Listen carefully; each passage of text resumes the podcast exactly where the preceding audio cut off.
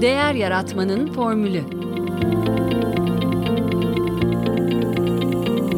Tasarım Odaklı Düşünme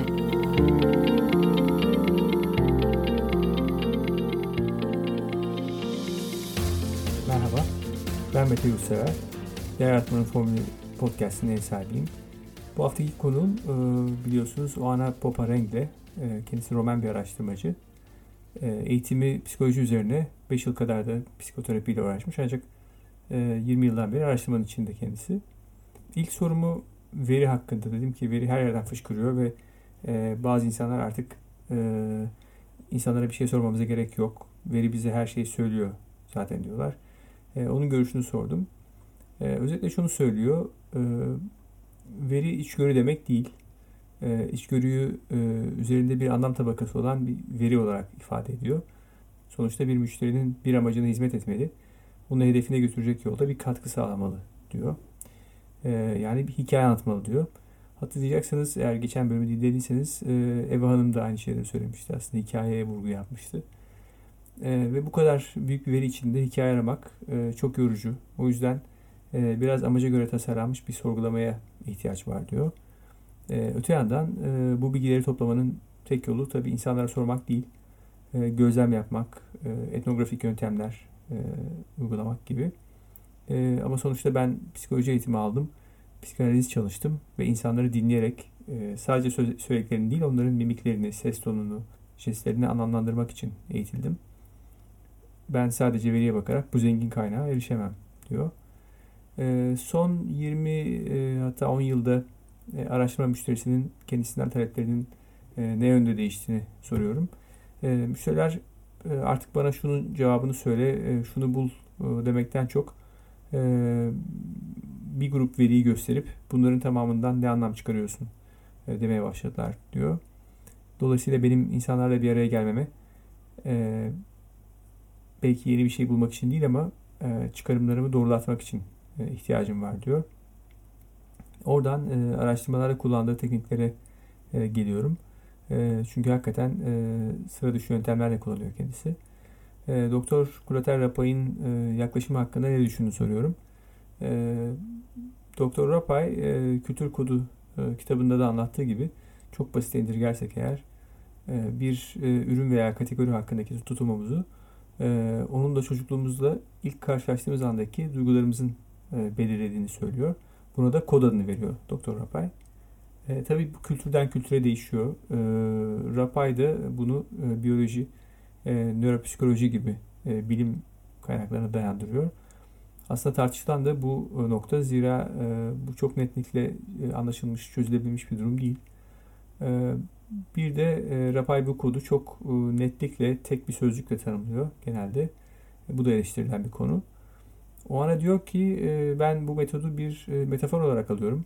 E, arkasındaki bilimsel gerçekten emin değilim ama kültürlerin bizim bir konudaki tutum ve davranışımızı etkilediğini kabul ediyorum. bir de tabii duygusal beynin içine işlemiş bir tutumun kararlarımıza daha sonra rasyonel beyinden gelecek bir yargıya kıyasla daha fazla kuvvetli etki edeceğine inanıyorum diyor.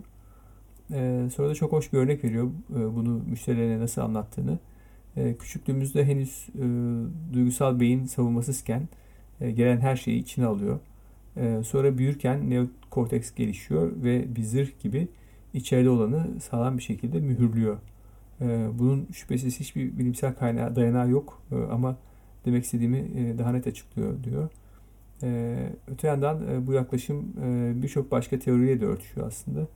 E, her ne kadar e, birçok marka bir kategoride farklı şeyler söyleseler de e, genelde bir yaklaşım ağır basıyor. Yani tüketici üzerine etkisi olan e, bir e, güçlü etken oluyor diyor.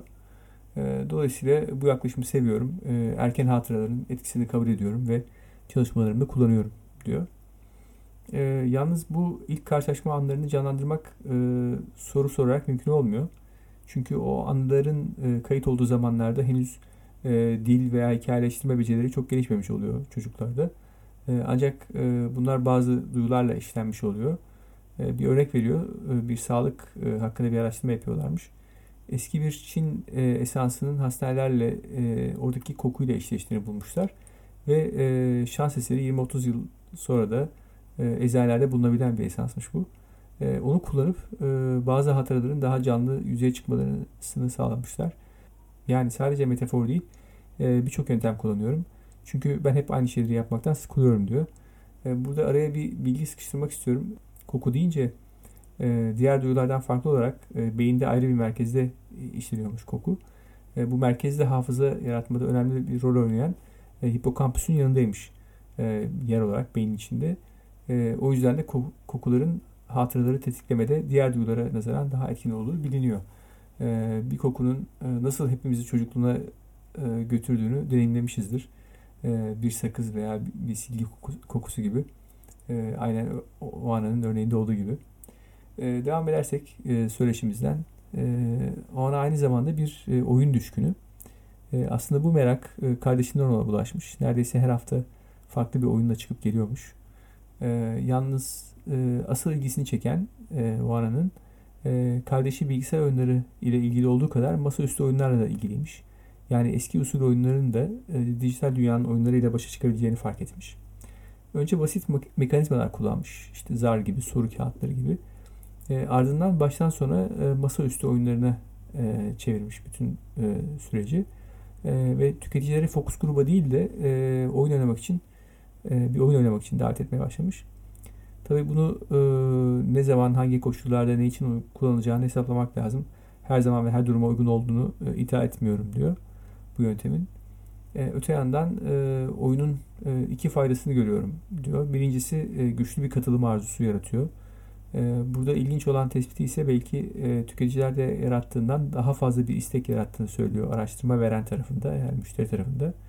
Çünkü e, zamanla araştırma e, müşterileri de e, ilgisini ve heyecanını kaybediyor. E, araştırma sonuçlarına e, hararetle e, karşılamazlarsa araştırmanın kullanımı da e, değerini yitirmeye başlıyor.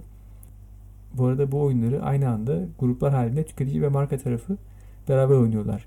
E, bir küçük rekabet ortamı da yaratılıyor. E, insanların sonrasında bu deneyimi büyük bir heyecanla paylaştıklarına şahit oluyormuş kendisi. İkinci büyük avantaj ise yaratıcılığı körüklemesi tabii.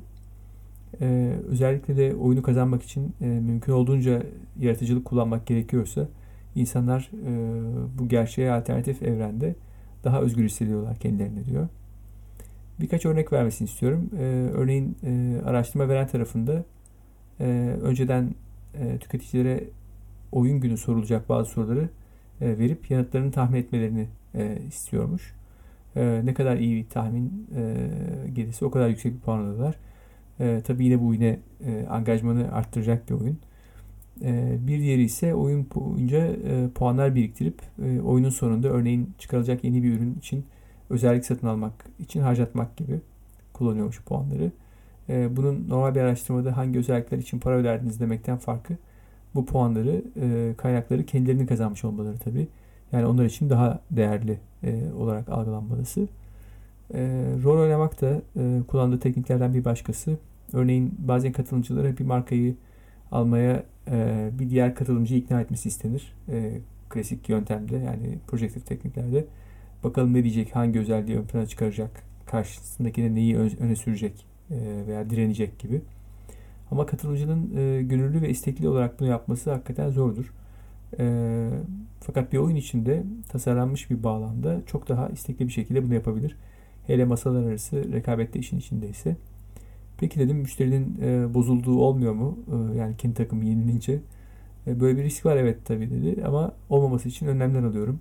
Kaybeden veya yanlış stratejiyi e, içinde olanın değiştiren e, gruplarda puan alıyor diyor. Oana'nın diğer hizmet verdiği bir e, alan ise e, düzenlediği masterclasslar. E, trendleri nasıl araştırmalı, e, verinin içindeki hikaye nasıl çıkarılır, davranış bilimi pazarlama sorunlarını çözmek için nasıl kullanılır gibi e, çok güzel başlıklar var. E, bu fikir nereden e, doğdu diye sordum. E, o ana hep kendi biraz öksüz hissetmiş e, Romanya araştırma sektöründe. Çünkü sektörde pek bir bağı yokmuş. Beraber iş yaptığı insanlar e, haricinde. O da yurt dışından bazı bağlantılar edinmiş. E, ESOMAR ve Qualitative Research Consultants Association gibi. Bu QRCA'in e, gel git bütün tekneleri yükseltir gibi bir mottoları varmış. E, bu ona şöyle bir ilham vermiş. E, sektörde böyle eğitimler olursa e, bunun bütün endüstriye faydası olur. Öte yandan e, pragmatik bir neden daha vardı diyor. E, benim bazı eğitimleri almak için yurt dışına gitmem gerekiyordu. E, bir anlamda bu ikisi bir araya gelince e, Romanya'da bu eğitimleri düzenlemek çok iyi oldu diyor. Aynı zamanda bu eğitimleri yap, yemek yapmayla birleştirmiş ve bir sosyolog bir şef varmış e, orada. E, Romanya'da meşhur. E, ve e, bu sayede networking için çok sosyal bir ortam da yaratmış. E, gidiyoruz e, sonuna söyleşimizin e, değer yaratma formülünü soruyorum.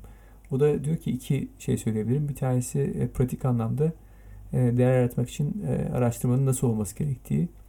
Bir empati üçgeninden e, bahsediyor. E, bir köşesinde araştırmacı, diğerinde katılımcı, tüketici yani. Diğerinde ise müşteri yani araştırma veren. Normalde biz hep tüketici ile kendi aramızda bu empatiyi sağlamaya çalışırız ama e, o ana araştırma ve araştırma veren arasında da böyle bir köprü oluşturulmasının öneminden bahsediyor. Sonuçta birbirimizi anlayarak e, onun sağladığı karşılıklı güvenle ancak araştırmaya değer yaratabiliriz diyor. E, bu işin pratik kısmı ama son yıllarda e, giderek e, dünyadaki sorumluluğumuzun e, ne olduğuna kafa yormaya başladım diyor.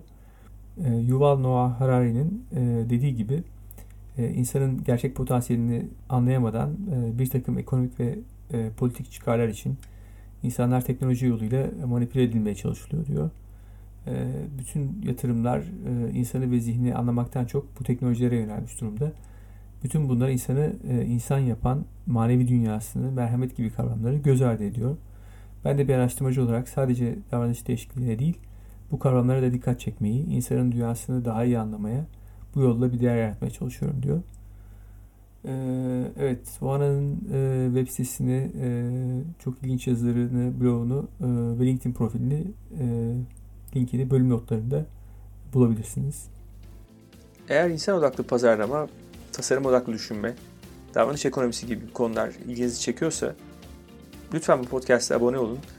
Ve dinlediğiniz bölümleri beğeniyorsanız, faydalanıyorsanız vereceğiniz yıldızlar ve değerlendirmeler bu yayınların daha çok kişiye ulaşmasını sağlayacak ve tabii benim için de büyük bir motivasyon olacak. Her bölümle ilgili kullandığım ve bahsi geçen kaynakları, linkleri bölüm notlarında sizinle paylaşacağım. Sorularınız varsa bana Twitter'dan veya mete.innolabs.ist e-mailimden bu e-mailde notlarda var. Ulaşabilirsiniz. Podcast'te dinlemek istediğiniz konular, başlıklar veya konuklar varsa öneri olarak bana iletirseniz çok sevinirim. Beni dinlediğiniz için teşekkür ederim. Tekrar görüşünceye dek hoşçakalın.